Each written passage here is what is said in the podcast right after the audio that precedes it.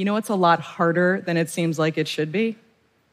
Actually feeling alive.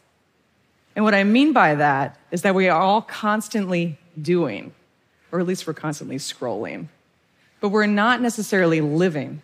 You know, we keep ourselves busy to the point of exhaustion, but we're also languishing. We feel a little bit dead inside. And I think we know that on some level. I think that's part of the reason we keep ourselves so busy and distracted to begin with, but we don't know what to do about it. So I am here to tell you, I figured out what to do about it. We need to have more fun.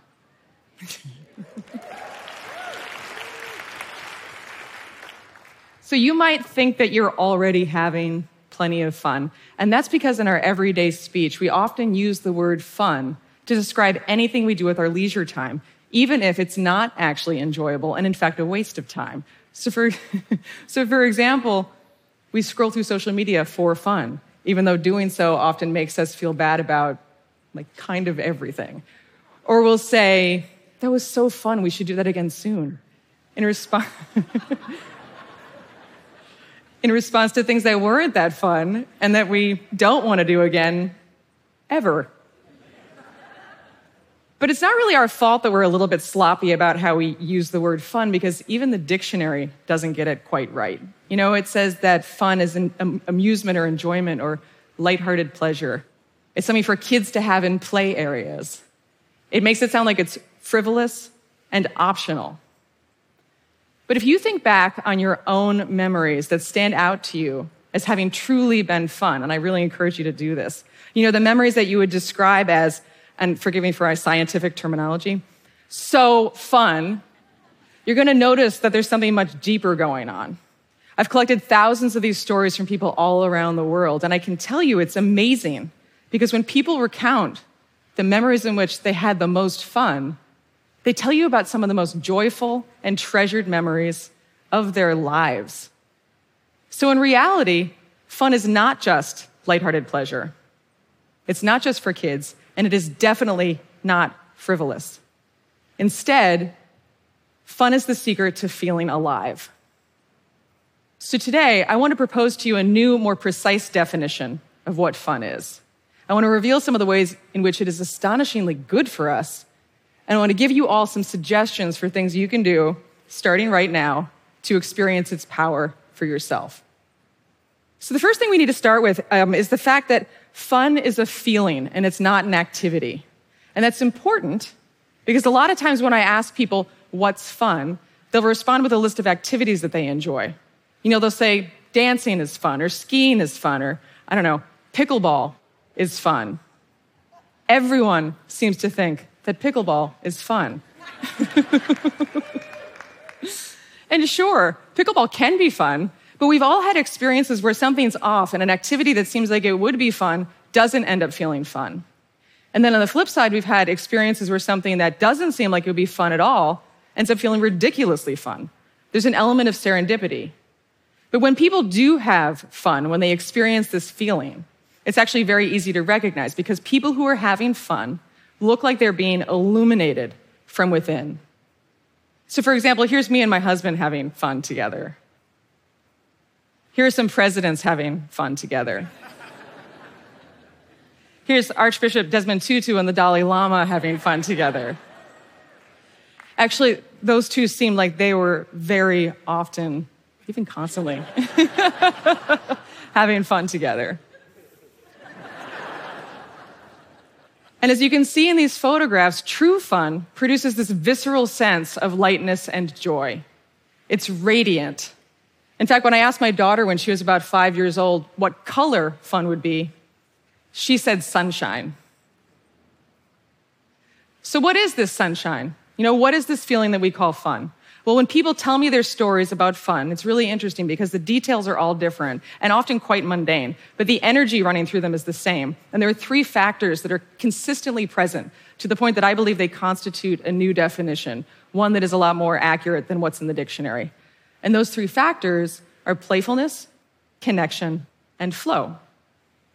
So, by playfulness, I do not mean you have to play games or, God forbid, make believe. I just mean having a lighthearted attitude of doing things for the sake of doing them and not caring too much about the outcome, letting go of perfectionism. When we have fun, our guard is down and we're not taking ourselves too seriously. Connection refers to the feeling of having a special shared experience. And I do think it's possible in some circumstances to have fun alone and for this feeling of connection to be with yourself or the surroundings or the activity. But in the majority of stories that people tell me about their peak fun memories, another person is involved. And that's true even for introverts. And then flow is the state where we are so engaged and focused on whatever we're doing that we can even lose track of time. You can think about an athlete in the middle of a game or like a musician playing a piece of music. It's when we're in the zone. It's possible to be in flow and not have fun, like if you're arguing, but you cannot have fun if you are not in flow. So playfulness, connection, and flow all feel great on their own. But when we experience all three at once, something magical happens. We have fun. And that doesn't just feel good, it is good for us.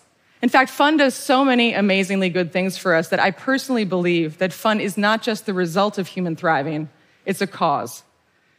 So, for example, fun is energizing.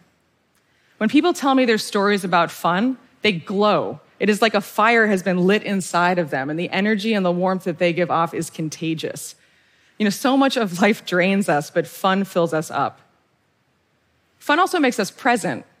A lot of us put a lot of work into trying to be more present. You know, we do yoga classes, we meditate, and that is all great. But the fact that fun is a flow state means that when we are having fun, we simply are present. There's no other way for it to happen. Fun also unites us. We live in a really polarized world, and as we all know, there's a lot of very serious problems. But when we have fun with people, we don't see them as different political parties or nationalities or religions we connect with them as human beings.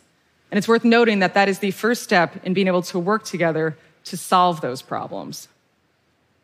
Fun also makes us healthier. Now, being lonely and stressed out, as many of us have been for the past two years, causes hormonal changes in our bodies that increase our risks for disease. But when we have fun, we're relaxed and we're more socially connected, both of which have the opposite effect. So, kind of blows my mind every time I think about it this way, but having fun is a health intervention. And then lastly, fun is joyful. You know, we all so desperately want to be happy. We read books about happiness, we download apps about happiness, but when we are in a moment of having fun, we are happy. So it makes me think that perhaps the secret to long term happiness is just to have more everyday moments of fun. So, how do we do that? How do we have more fun? Well, to start with, do not take the suggestions you will find in magazine articles about how to have more fun. So I, I looked up some of these myself and I found suggestions that include, and I'm not making these up, roast a turkey. Put together an altar to loved ones who have passed. Watch a documentary about climate change. and my personal favorite, Adorn your table with gourds. So those are not good suggestions. Instead, the most effective thing you can do to have more fun is to focus on its ingredients, by which I mean do everything you can to fill your life with more moments of playfulness, connection, and flow. So here are some ideas for how to do so. So to start with, reduce distractions in order to increase flow. Anything that distracts you is going to kick you out of flow and prevent you from having fun. And what's the number one source of distraction for most of us these days? Oh, thank you. it was rhetorical, but yes, your phones. now, I wrote a book called How to Break Up with Your Phone. So I have strong feelings about this, but I can guarantee you that you are not going to have fun if you are constantly on your phone. So today I want to challenge you to keep your phone out of your hand as much as possible so that you can take me up on my second suggestion, which is to increase connection by interacting more with other human beings in real life. Now, I know that one of the main reasons we're constantly on our phones is specifically to avoid having to spend time and interact with other human beings in real life. So I want to assure you that it is worth it and it is not as hard as it might seem. So here's how you do it. You start by making eye contact with someone. Like look them in the eye. Don't look like in the middle of their forehead where the camera would be on a Zoom call. and you say hello. And if that goes well, you can introduce yourself. And if that goes well, maybe you can ask them a question, maybe something that's like thought provoking, but not overly personal or threatening. Something like, What's something that fascinates you? Or what's one thing that delighted you today? And you might be amazed by how good just one little moment of connection can make you feel. And if you do find someone to connect with, maybe ask them to join you in trying my third suggestion, which is to increase playfulness by finding opportunities to rebel. Now, I am not talking about James Dean level rebellion. I'm talking about playful deviance. I'm talking about finding ways to break the rules of responsible adulthood and give yourself permission to get a kick out of your own life. So, for example, one person told me that some of the most fun she'd had in recent memory happened on a Friday morning when she and some of her friends ditched their work and their childcare responsibilities, tucked flasks into their purses, and snuck out to a 10:30 a.m. showing of the movie Bad Moms. so, lastly, here's one more thing that you can do today to start having more fun. I am just kidding. Prioritize it. That might sound totally obvious, but one of the main reasons we're not having enough fun is that we're not making it a priority. You know, our fun is always at the bottom of the list and it can't speak up for itself. So I'm not suggesting that you like take out your calendar and make an entry that says from 4 to 6 p.m. on Saturday, I shall have fun. That is a guaranteed way to not have fun. But if you know you consistently have fun when you spend time with a particular person, make a point to spend time with that person. If you know there's an activity that really does often generate playful connected flow for you, carve out time for it in your schedule. Treat fun as if it is important, because it is. I've been doing this myself for a couple of years now, and it's amazing to see how many areas of my life fun has touched. You know, I'm more creative and more productive. I'm more resilient. I laugh more. Making sure that I am having enough fun has made me a better partner and a better parent and a better friend. And it has convinced me of something that I very much hope I can convince you of as well, which is that my daughter was right. Fun is sunshine. It's a distillation of life's energy. And the more often we experience it, the more we will feel like we're actually alive. Thank you.